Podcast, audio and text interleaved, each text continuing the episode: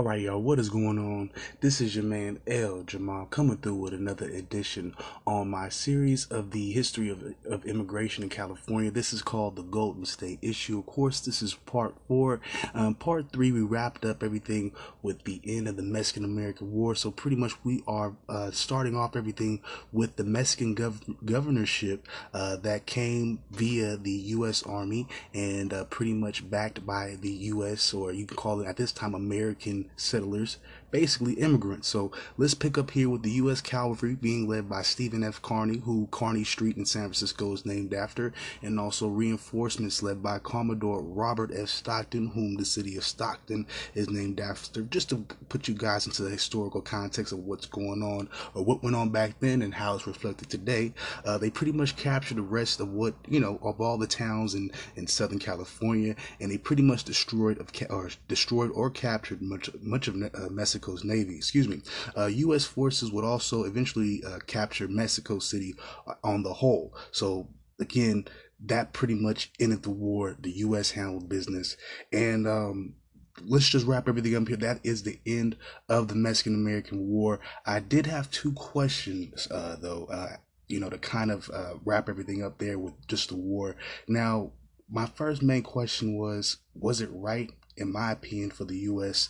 Uh, to even go to war uh, with Mexico. Now, um, I'm just going to say, in layman's terms, of course, I, I think the short answer would be no. Uh, I don't think the U.S. had any grounds to really provoke Mexico outside of what they claimed was manifest destiny, uh, which leads to my second question: What does manifest destiny destiny mean to me? Uh, I think it's well, it, it's it, it it means exactly what it says. The U.S. wanted to conquer the rest of the, the western uh, seaboard, and that's what they intended to do. Uh, and there was nothing that was really going to step in their stand in their way. They were willing to buy the land from Mexico, but the Mexicans did not want to sell the land, so they decided uh, they were going to take uh, take things over into their own hands and and you know use force. Uh, do I feel it was right? No. Uh, with that being said, I've already said this in a previous episode. Uh, the Mexicans, by way of the Spanish, had already uh, taken the land from native people. So again, it's a repeated cycle of of what is wrong and what you shouldn't do. Uh, again, at this point in time, the Mexicos and eventually the Californios, who were the uh, original, uh, you could say the original Californians, or who would go on to become uh, basically the original part of the original Californians, were uh, essentially not necessarily treated as second class citizens because, again, their land grant system was still respected. Uh, but again, with the rising population of white immigrants and white settlers pushing their culture, pushing their numbers, again, you know, when it led to a war, when it led to any conflict, uh, they were at a disadvantage, and, and there you go. Um, now, a military government uh, would be appointed by the army, and this would pretty much go on for at least uh, another five or so years up until 1850, until it became a state, of course, with the state constitution, uh, and it would pretty much ran with 600 soldiers, so they were pr- pretty much outnumbered and lawless pretty much a lawless territory. Uh, the Treaty of Guadalupe would also be signed uh, in 1846, and this would officially end all um, all problems with Mexico. Uh, so moving on, we're going to go right into the gold rush because pretty much with the signing of the Treaty of Guadalupe, uh, the gold was pretty much found. So let's get into, right into it. So yeah, gold would uh, initially be found by James Marshall at Sutter's Mill in Coloma, California, uh, which is 30 minutes outside of Sacramento in 1848. Now, 300,000 people would eventually come to California during this time period, 1848 to 1855. That's generally what they call uh, the official gold rush. Although there was some gold uh, being found as far back in 1842 uh, at the, uh, I think it's called the Place Placita, the Placita Canyon in Southern California by a resident by the name of, ooh, I can't find the name right now, but we'll get to it in a second. But it was found as early as 1842, but initially it didn't bring a big rush like that. It really wasn't, you know, capitalized upon. And eventually, uh, the gold deposits in, in uh, Southern California really weren't that rich as they were in Sacramento and those areas up north. So uh, that that that was another reason why it really wasn't uh, keen keen in on at that point. Uh, and this population growth will come from, of course, the U.S. The some more U.S. immigrants, uh, mostly coming from the Midwest and also some coming from the East Coast and also from abroad, uh, countries uh, in Latin America, outside of Mexico. Also, you have Europe, Australia, and uh, also including Australia. And then you also had some that will come from China a big population people actually that would come from China. Now, uh, San Francisco itself, uh, one of being one of the major players in this history of California, which we will get to later on, uh, it grew from a city, of, basically a town actually of 200 people in 1846, and it exploded to a population of 36,000 by 1852. And this is already after a fire or two uh, that ravaged the city. So you already see uh, just some uh, the type of, of booming that's population booming that's going going on in this general area, not including, and that's not even including the state yet. Uh, now, John Sutter, of course, will be disappointed, and I'll get to some of uh, to well some more reasons to why he he will become disappointed about the discovery of gold. But initially, uh, he was very disappointed because uh, he intended California, or at least at least his specific area of California, which like I said before, uh, which was a little bit outside. Actually, uh, uh, his fort was a little bit in, outside, um, maybe in, even inside the city limits, actually of Sacramento, uh, modern day Sacramento. So he actually he wanted an agricultural center basically in the western well basically where he was at a big time agricultural empire. That's what he had in mind. He figured gold would take that and, and switch that into something else and drive california in a different direction and that's pretty much what happened. He was right about that. Uh, but we'll get into more about uh, the miners and the prospectors a little bit later and why he was he did not like them as well. Now, SF news publisher and also merchant Samuel Brannan uh, first published the discovery first published the discovery uh, in March of 1848, and this would he also opened up a shop for prospectors. And when I say he first published it, uh, meaning he put out a uh, in uh, basically a national publication, a national uh, at least a, a, newspaper or something in print, meaning that, that they could travel via Pony Express or what have you. Now, by August of the same year, uh, the discovery would reach uh, the East Coast. Like I said, uh, now it would first be reported by the New York Herald. Now, many East Coast prospectors would sail to California as opposed to traveling overland why I kind of don't know, uh, but they would sail around South America, and this would usually take five months. I'm thinking it might there i'm thinking it takes a little bit less it would have taken a little bit of less a little bit less time excuse me. Uh, others would sail through the atlantic uh, through panama pretty much and travel through the jungles of central america till they reach the pacific. And then they will also take another ship to san francisco. That seems to be oh overtly complicated as opposed to just certain immigrants and that being with the e because they're coming from a different part of the mainland us however you know being that it is Indian land, you could still say that they're completely foreign immigrants. Just being honest, being honest. Uh, but immigrants also uh, traveled the California Trail going overland. Uh, now, gold and settlements were found uh, far north in far northern California uh, in this in the territory in the uh, counties and towns that made up Siskiyou, Siskiyou counties, Shasta counties, and Trinity counties of today, including the town of Eureka, Yreka, excuse me, in 1850, 1851. like I said, gold was originally found in Southern California. Like I said, up the Pla- Placerita Canyon in Southern California uh, by Francisco Lopez. Yes, and this was 35 minutes, I'm sorry, 35 miles outside of LA. Now, all gold fields were pretty much found uh, outside of Mexican land grant areas, which made it easier, at least in the beginning, for prospectors because because they weren't necessarily infringing on anybody's land. There were no disputes there, uh, at least amongst the you know at least amongst the California residents of course there were uh, frequent problems with the miners all the time with claim staking and then eventually claim jumping. Now claim staking claim staking pretty pretty much means you're choosing an area to mine, and that area was only uh, was pretty much uh, only protected as long as you were working on that area. The minute the minute you stopped working, the minute you moved to, to another place or whatever, you ceased operation. Somebody else could then jump your claim, aka claim jumping, and pretty much start working there. So it was that part was a little bit complicated, but again, uh, the original re- residents, the Californios, still had some protections at this point in time. Now, um, real quick here, we're going to get into some of the lasting impacts here uh, with the gold rush. Now, the gold rush uh, kickstarted pretty much a lot of economies around the world, which I did not know. Uh, Chilean, Australian, and also uh, Hawaiian farmers also had new food markets with the big, uh, the big population growth going on in the not only California but the rest of the western states. For example, in 1850, uh, Chile exported 277,000 1,000 tons of grain and also 221,000 tons of flour to California. And that's just in 1850. The British would also send manufactured goods, and also uh, China sent clothes and prefabricated houses. So again, there's a trade system being uh, you know, set up California and the West Coast in general is becoming a part in the world market. And then also California uh, also raised the prices of goods throughout the world and also created jobs. So that that is some positive things to talk about there, or at least you know, in the beginning.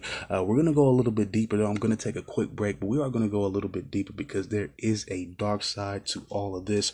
Uh, but we're going to wrap up this first part here uh, with the race relations and pretty much the lawlessness that went on in the western frontier, that is California. And that includes not only on Native Americans, but also foreign immigrants as well, uh, not from the U.S. And also, we're going to get into the violent crime, like I said, and also some gang activity. Yes, even in the 1849er era era, yes, you had some gangsters, and you, we're going to talk about vigilantism. Yes, the original Batman and Batwomen, and then finally in part two, we're going to basically just start talking about California statehood, how that came to be, a little bit, a little bit of the background on that, and then we're going to wrap everything up with uh, the rise of San Francisco. Like I said, this is a uh, San Francisco and the San Francisco Bay Area uh, for a long period of time. Uh, w- you could have actually maybe even named San Francisco the capital of this state because of just what's what's going on here, what's happened here, and just the history. We're gonna get into all that uh, to wrap everything up in this episode. But for now, we're gonna take a quick break. I'll be right back, y'all. All right, y'all. I am back, and like I said before I went to break, um, there was a lot of. Uh, of agitation placed upon upon the new white settlements against uh, the native population here. Uh, now you can call them immigrants with an E, uh, immigrants with an I. It really doesn't matter. Uh, but uh, uh, let's just go. Let's just start with this. Now, American immigrants would come uh, basically when it either through mining or when they were settling the land. Uh, they began to drive these Native Americans from their origin, their original hunting grounds, their original uh, food gathering spots. Uh, norm, normally by force, but through by sheer them just hunting off their wildlife or killing off their wildlife or just disrupting their just normal routine and normal cycle. these natives were forced to find find refuge in other areas. Uh, this will go even more rampant when gold fields uh, will become hard to find during uh, the gold rush.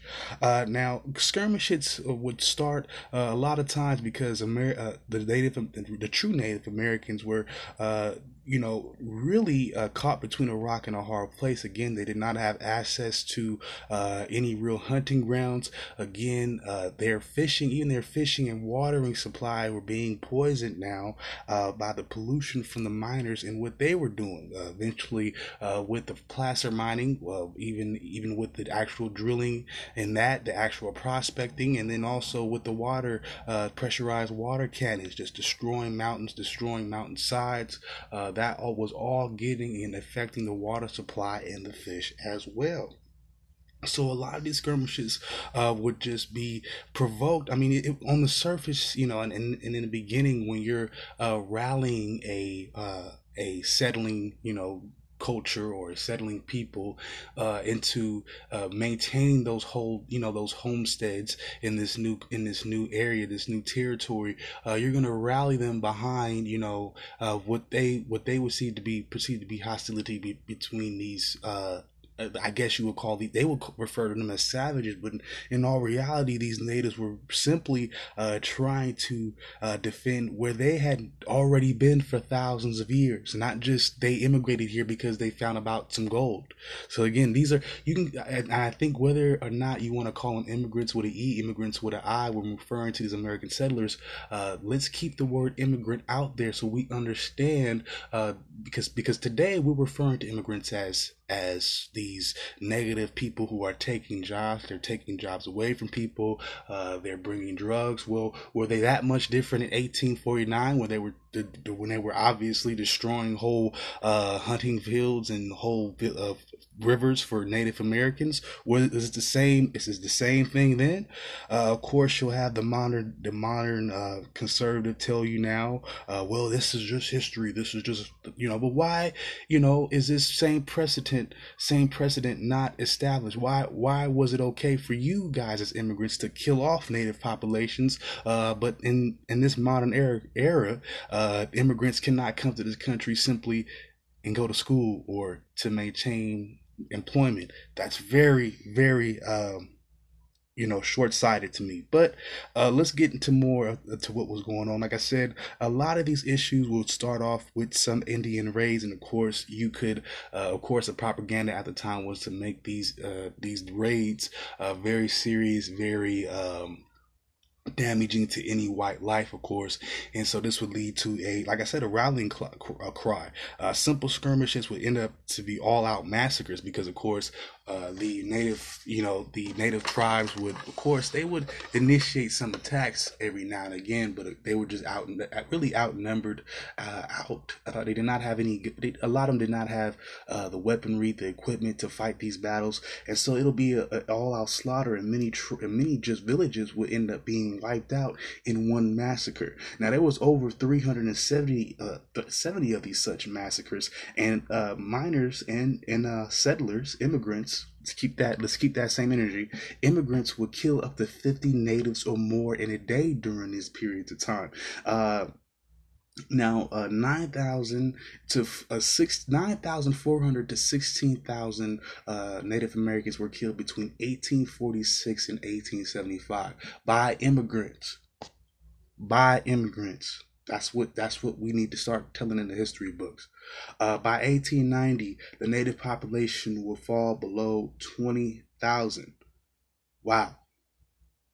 Wow, I can see why uh, the U.S. doesn't like immigrants. That's that's the type of stuff immigrants do. That's the real type of stuff immigrants do. I don't know about my friend. I don't know about all what y'all been trying to tell us in the in the media the past 20, 30 years. This is this is what the original immigrants in this country were doing. This the native population fell below 20,000, 20,000 by 1890. Let that sink in. Now, this was a population uh, that was stated to be uh, between 100,000 and 300,000. I personally think just because the peoples were so spread out and because the geography was so different across the state, it was hard to keep a real number and keep a real grasp on what was going on. So I think the number could be a little bit higher than that, maybe even a half a million, just because of the number of uh, massacres and the number of people you were left with. I think we're dealing with a really uh, massive uh, genocide here. Again, uh, this word has been brought up about this period of time uh, in very, uh, very small uh, historical circles, uh, but we're going to start getting into more of, of, why that is. Now, California's government would also fail to ratify treaties uh, with different tribes throughout the 1850s as well, so they pretty much did not, as far as I know, um, I didn't really find any real that I could. There's probably definitely reservations, uh, but there's nothing really, uh, you know, that I could find by any agreement between the the U.S. government or California government with any tribes. I could not find any agreement, any written agreement uh, to to stop the killing or to stop any of the violence, uh, any hostilities. Uh, now, another another thing that we have to take into account here, and this is just another um, another fact here take with it what you will. California would also invest over one uh, $1 million into developing paramilitary death squads to battle tribes. Uh, and this was a, was a quote that was very interesting. Uh, you'll hear, you'll hear this term a lot, or you'll hear this quote uh, probably said a lot with any reference of this situation at this period of time in California history. But this is coming from the first governor, uh, Peter Burnett. He went on to say, a war with extermination will continue to be waged between the two races until the Indian uh, becomes uh, non. Uh, I'm sorry, sorry. Until the Indian race becomes extinct. Uh, this must be expected. While we uh, cannot anticipate the result with painful regret, the inevitable destiny of the race is beyond the power and wisdom of man to uh, of man to avert. So basically, what they're telling you is we're gonna kill these people off because we want to. I'm sorry, that's what that translates to me. Uh, to me, I do not see that. I don't see the immigrants of today doing that. So sorry, I don't see the same. I don't see the same uh, threat, Mr. Donald Trump. Again, if we go back and pull y'all historical card, we'll see more of y'all uh, being the terrorist and y'all pulling that with your immigration. That's what y'all did. Um, and this is something, this is uh, beyond just uh, uh, immigrants coming in. This is the actual state government. On April 22nd, 1850, the California legislature passed the Act for the Government and Protection of Indians. This allowed immigrants to capture and use natives like slaves uh, to and also it disallowed testimony against whites uh, that were brought by natives and it also allowed whites to take their kids. And i'm going to say whites because let's keep it real here uh, possibly the californios meaning those who uh, were hispanic in their heritage might have had those privileges uh, but we know for a fact there wasn't a large black population to take advantage of this and i'm pretty sure they would not allow uh, I'm saying because the racial aspect would just be uh, prevalent at that point, and this does show up for Black Americans. They just haven't shown up in California yet, so not at least not yet chronologically in a large in a large population. But we're gonna get to uh, blacks and their experience in this state uh, in a second. But uh, just to show you the the the the, the majority Anglo uh, population at this time uh, was very anti-Indian uh, or Native American. They referred to them as Indians at this time. It was very anti uh, Native American and it was very violent towards them. Um, and this is the cold part about it. Um, just historically and based on just interactions, the the what the tribes in this area were some of the more peaceful tribes throughout the western frontier. We're not talking about the Comanches or the Apaches going to sit there and raid you every two or three days just because, and they ha- actually have a military hierarchy and a structure, and they're constantly battling you on the plains. No, these were tribes that stayed out of your way. They stayed out of each other's way, unless it was to do some type of commerce, and they generally lived within peace. And you would hear accounts. There's accounts uh, such as uh, Round Valley in northern, far northern California, where you had uh, you had these immigrants. I'm gonna keep saying the word immigrant, so you get the you, you get what we're what, the, the term here. There's immigrants. You got these white immigrants. Uh, sometimes they were before before they were Russian because the Russians originally had a fort up there as well outside of Fort Ross. But then you also had other immigrants coming from the interior of the United States. They will come to this area of Round Valley, and there's accounts of them just shooting into the woods, into the forest, just shooting at anything that they could see or hear nearby. This is what's going on. This was what's going on at this time. You also had the Mendocino War. Uh, I don't know the exact dates and where it started per se, but it was in what is now modern day Mendocino here in Northern California as well. Uh, but pretty much you would just have uh, these settlers going, they will call it war with these Indians, but in reality, they were going to their villages and just specifically wiping people out. They were killing people. There were, might have been small skirmishes between the Indians that may have had guns and the and you know and some of the you know the the the miners and the settlers that had guns. But for the most part, these Indians were ill equipped or really had no uh, equipment uh, to fight these guys, and they were slaughtered. Let's get it. Let's get it right. They were slaughtered by these new arrivals. Okay. They didn't they didn't have to compete with jobs with them. No, they weren't. They didn't have to compete in jobs. They didn't have to worry about them going to school with them. No, they were completely slaughtered This is immigration before we got some real regulation. Now that we now that everything's established, now we want to tell and dictate to this group of people what to do, that group of people when they could come and why they shouldn't come here. But when when when it was when it was reversed, and it was an American thing to do, they can just come over here and snatch the land up and kill whoever was here for whatever reason. This is not this is not to this is not to vilify anybody. No, I'm going. This is this this this is a disclaimer. This is not to vilify. This is just what happened, and this is what and and as a person who's watched the media, has watched some of mainstream media, not necessarily internalized it or believed all of it, but has seen uh, ICE come to his school to pick up who they perceive to be illegal immigrants, I'm looking at an example of illegal immigrants here in our own history, in our own backyard, when they're killing an entire native population and they have a state to back them up to do it. This is what I'm talking about here. And they were they were protected by even their first governor of the state. So okay, and this and this uh, discrimination was not just uh, restricted or just placed upon the natives. This was also uh, placed on foreigners in in general. The California state legislature taxed foreign miners twenty dollars per month, which would be equivalent in today's money of hundred dollars a month, and they placed it on all mostly Chinese, Latin American, and European miners. American miners would also attack these groups, specifically the Chinese. Uh, the Greaser Act, aka the Anti-Vagrancy Act, uh, section uh, sorry of 1855 uh, basically uh, allowed uh, the incarceration and the enforced labor of uh, of who of, of, newly Mexican immigrants, not Californios, not established citizens. It was it was kind of murky, but again, you starting to see uh, how the the establishment decided to put the native Mexicans, meaning the Californios, against the ones that were immigrating here. So they would allow uh, these. Well, they, yes, they would even allow the owners of these farms, the prominent uh, you know Californians to get in on the act and pretty much uh, incarcerate their uh, you could say their immigrant brethren from Latin America, um, and because he was quote unquote a vagrant or a drunkard, or they could do it to a woman under the premise that she was a prostitute. They were locking people up and forcing them to manual labor for a period of up to 90 days.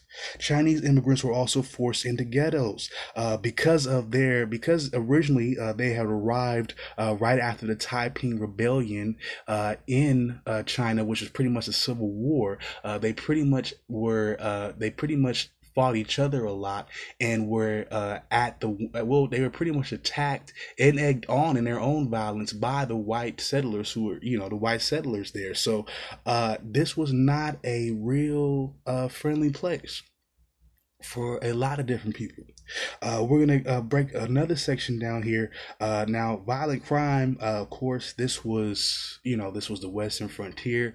Uh, crime was all over the place. You know, uh, starting with the you know exploitation of these other um, these other races, starting with the Chinese and uh, the natives, and then also, uh, like I said, the uh, immigrant, you know, Latin American population. So it started there, uh, but of course, of course, like if any anywhere else on the Western frontier, you have uh, the the old Wild Wild West mentality. You did have saloons and bars and all that, uh, but even in California, violent crime was on the rise, especially in the 1850s. You had the development of gangs and actually crime syndicates believe it or not, uh, just like on the East Coast, uh, more so in New York. Uh, now, uh, breaking it down, one of the biggest gangs at the time uh, existed in San Francisco, and they were refer- they were called the Sydney Ducks because they came from Australia, Sydney, Australia, to be exact. And these were, and they were actually from Ireland. They were they were from Irish descent. They had moved to Australia because of the Great uh, Potato Famine, which occurred a few years uh, right before the gold rush as well. Now, many were already uh, citizens, well, they were from the British penal colonies of Australia, so they were already known established criminals. Now, they were also known for arson, and it says they were also responsible for uh, this, the fire in 1849 in San Francisco. So this is right after the gold rush. So uh, they were no, you know, nothing to be fucked with. This was they, they were pretty much uh, the big bad, the Four Corners gang or whatever you call the gang in uh, gangs in New York. They had the same type of situation going on in San Francisco. Now the gang itself consisted of sailors, bartenders, domestic servants, uh, and saloon keeps, also prostitutes as well. So pretty much uh, consisted of the who's who of the working classes of the working class of San Francisco. Pretty much that's what was going on there: sailing, shipping.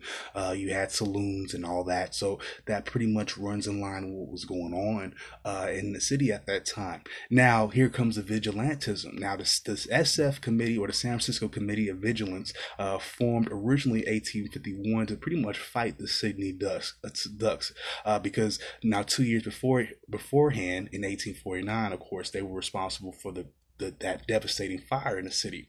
Now, their first act was pretty much hanging John Jen- Jenkins uh, from Sydney, Australia. I'm going to just predict, I'm going to take a guess and say that was one of the members of the gang. They also uh, deported 14 Australians. I'm going to put that on them being in that gang as well. They uh, had, they, there's a lot of similarities between uh, the two groups as well. Uh, the group itself, the vigilant group itself, uh, at least the San Francisco vigilante group, like I said, uh, they policed the city. They also carried out investigations on ships or boarding houses again because they were wrangling, pretty much wrangling up who was ever in that gang. Uh, like I said, they hang, they hung up another four people. Uh, like I said, they would uh, they would deport 14 people as well. They would also grow by the time eight, by the time 1856 rolled around, they had grew to 6,000. Uh, they would also fight for political uh, power as well. They'd be actually be, they would become a political party uh, eventually before or forming with the Republicans. So they not only you know you had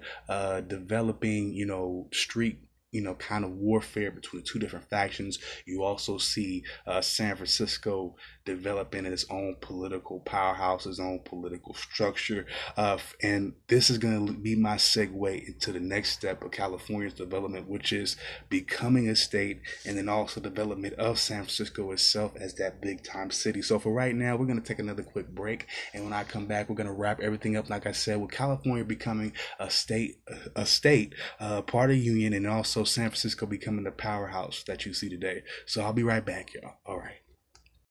All right, now we are back. Uh, we're going to talk a little bit about how uh, California became a state. Now, California state Const- California state constitution was originally uh, ratified on November the 13th, 1849, by 48 uh, 48 delegates from throughout the state. Uh, this included original California, so those of Hispanic descent, and also uh, the white settlers as well. this this occurred at the first state capital of Pueblo de San Jose. they would eventually set up a provisional government with governors, senators, etc. Uh, John C. Fremont, who we already know from episode three, uh, who was a part of that original Mexican American War, will serve as one of first, uh, the state's first congressman. Uh, a state government will be installed on September the 9th, 1850, when California was, of course, observed, absorbed uh, with the Union into the Union in 1850 with the Compromise of 1850. Now, the Compromise pretty much uh, outlawed outlawed slavery in California and the west of the western states. Uh, slavery will be outlawed in California state constitution as well, with Article 1, Section 18. Uh, another good thing about this was it gave women some rights as well. Women and wives could also attain property uh, as according to Article uh, Article 11, Section 14. So they were a little bit ahead of their time uh, in certain things, but of course they were uh, vehemently anti-foreign immigrant and anti-native. So let's not give them too much. Okay, just wanted to throw that out there. Uh, now we're gonna break down uh, the the arrival of San Francisco on not only the national scene, uh, but pretty much on an international scale as well. Now SF will become the main point of entry uh, and home uh, for the U.S. Customs on the West Coast. Uh, now, being the meaning the main point of entry was this is pretty much the first established port was here. I believe San Pedro was developed somewhere along or San Diego Was developed somewhere along the lines of the, the late 1800s. I'm guessing now, uh, maybe at the start of World War One. Uh, but for the very before a very long time, San Francisco was the main way to get into this state, uh, pretty much. And again, like I said, the U.S. U.S. Uh, customs were here. Uh, they pretty much taxed all goods, uh, all foreign goods that were brought here by ship. now, SF grew as a port from well, basically, it would bring in a small number of ships a year, uh, about eight uh, from 25 in 1825, that number would grow from 793 in 1847, and by the time 1850 rolled around, they were bringing about they're bringing over 800 ships a year. Now this is uh this is when SF started to develop the piers and the wharfs you you're commonly hearing about today, like Pier 39, Pier all that, Pier whatever. You also got Fisherman's Wharf on the rise. Then this is when all that stuff was established. Uh, again, San Francisco was a big maritime area. Uh, this was uh, again even from the beginning. Um, again, you had the Russians with Fort in Bodega Bay. Uh, the Spanish had uh, pretty much had. Um, some type of maritime commerce going uh, with the trade of their um, well, with the trade of the of the the cowhides from the ranchos, uh, as well as fur trading of with the Russians and all that. Uh, they also traded other goods as well. So San Francisco itself was pretty much on the tr- on the track of becoming uh, developed, but the gold rush pretty much fast tracked it and just uh, blew it up over time. Like I said, uh, it grew from 200 in a town of 200 in 1846 to 36,000 in about 1852. So yeah, that that population growth was uh, scary. Uh, now also, like I said, the added wharfs and piers uh, pretty much were allowed for parking the ships so they can be taxed and inspected, so on and so forth. settlers will come to SF and also take another ship, usually to get to Sacramento or other parts of the state. Uh, like I said, this was the main entry point. Uh, San Francisco, uh, and the me the reason why I say uh, San uh, San Francisco probably uh, would have a claim to be a state capital, maybe outside of Los Angeles if Sacramento wasn't it, or maybe even San Jose was because this is originally where everything you can basically say everything popped off. this was pretty much one of the original cities, at least in Northern California of course. Uh, the Spanish initially started their uh, their we could call their mission system in San Diego, but when we're talking economics and actually a, a quote unquote city and and something to build on from there. That pretty much started with Yerba Buena. That became uh, which was what will become San Francisco after the U.S. Uh, pretty much conquered it in the the U.S. Mexican American War. Uh, the U.S. I'm sorry, the the U.S. and Mexican War. Uh, so uh, with that being said, you know, Sacramento, uh, what the area that will become Sacramento, pretty much along uh, John Sutter's fort, uh, that you know that will become you know populated and become a popular area later on uh, basically through the traffic uh, that you know resulted from these new uh, steamer ships that the us decided to implement that was some new technology uh, uh, at, at, at one point you had pretty much uh, large wooden ships traveling good you know allowing passengers and cargo and all that. Now we started to move into steel ships, steamers. We're going by steam power. Uh, you know, we're de- we're developing the technology, and a lot of that was done in San Francisco. Again, like I was saying before, uh, Los Angeles itself really did not really hit its population boom until almost pretty much 1900, 1890s uh, was when it, when it started to be. I believe it was even incorporated as a city. So it has a, a California, certain area. I mean, as a as a whole, has a slow burn. Um, and for LA's, for what it's worth, LA had developed super quickly since that time. It's probably one of the fast developing last uh last fast, really fast developing major city I've seen, maybe with the exception of Macau and those places in China. Uh, but it was a it's a very fast it was been it was, was a very fast growing city. Same thing with San Francisco, and a lot to do uh, had a lot to do with the commerce uh, that was being brought and and all that the shipping uh, more so in Cali in, in San Francisco. Uh, now before the Gold War, San Francisco would also link up with Congress to set up the Pacific Mail uh, Mail Steamship Company, which held passenger cargo and mail routes from California, Oregon, Panama, and also Nicaragua, which connected to uh, New Orleans and then eventually the rest of the East Coast. So again, California, uh, by way of San Francisco, was already connecting to the Eastern United States and also the various ports uh, ports throughout the world.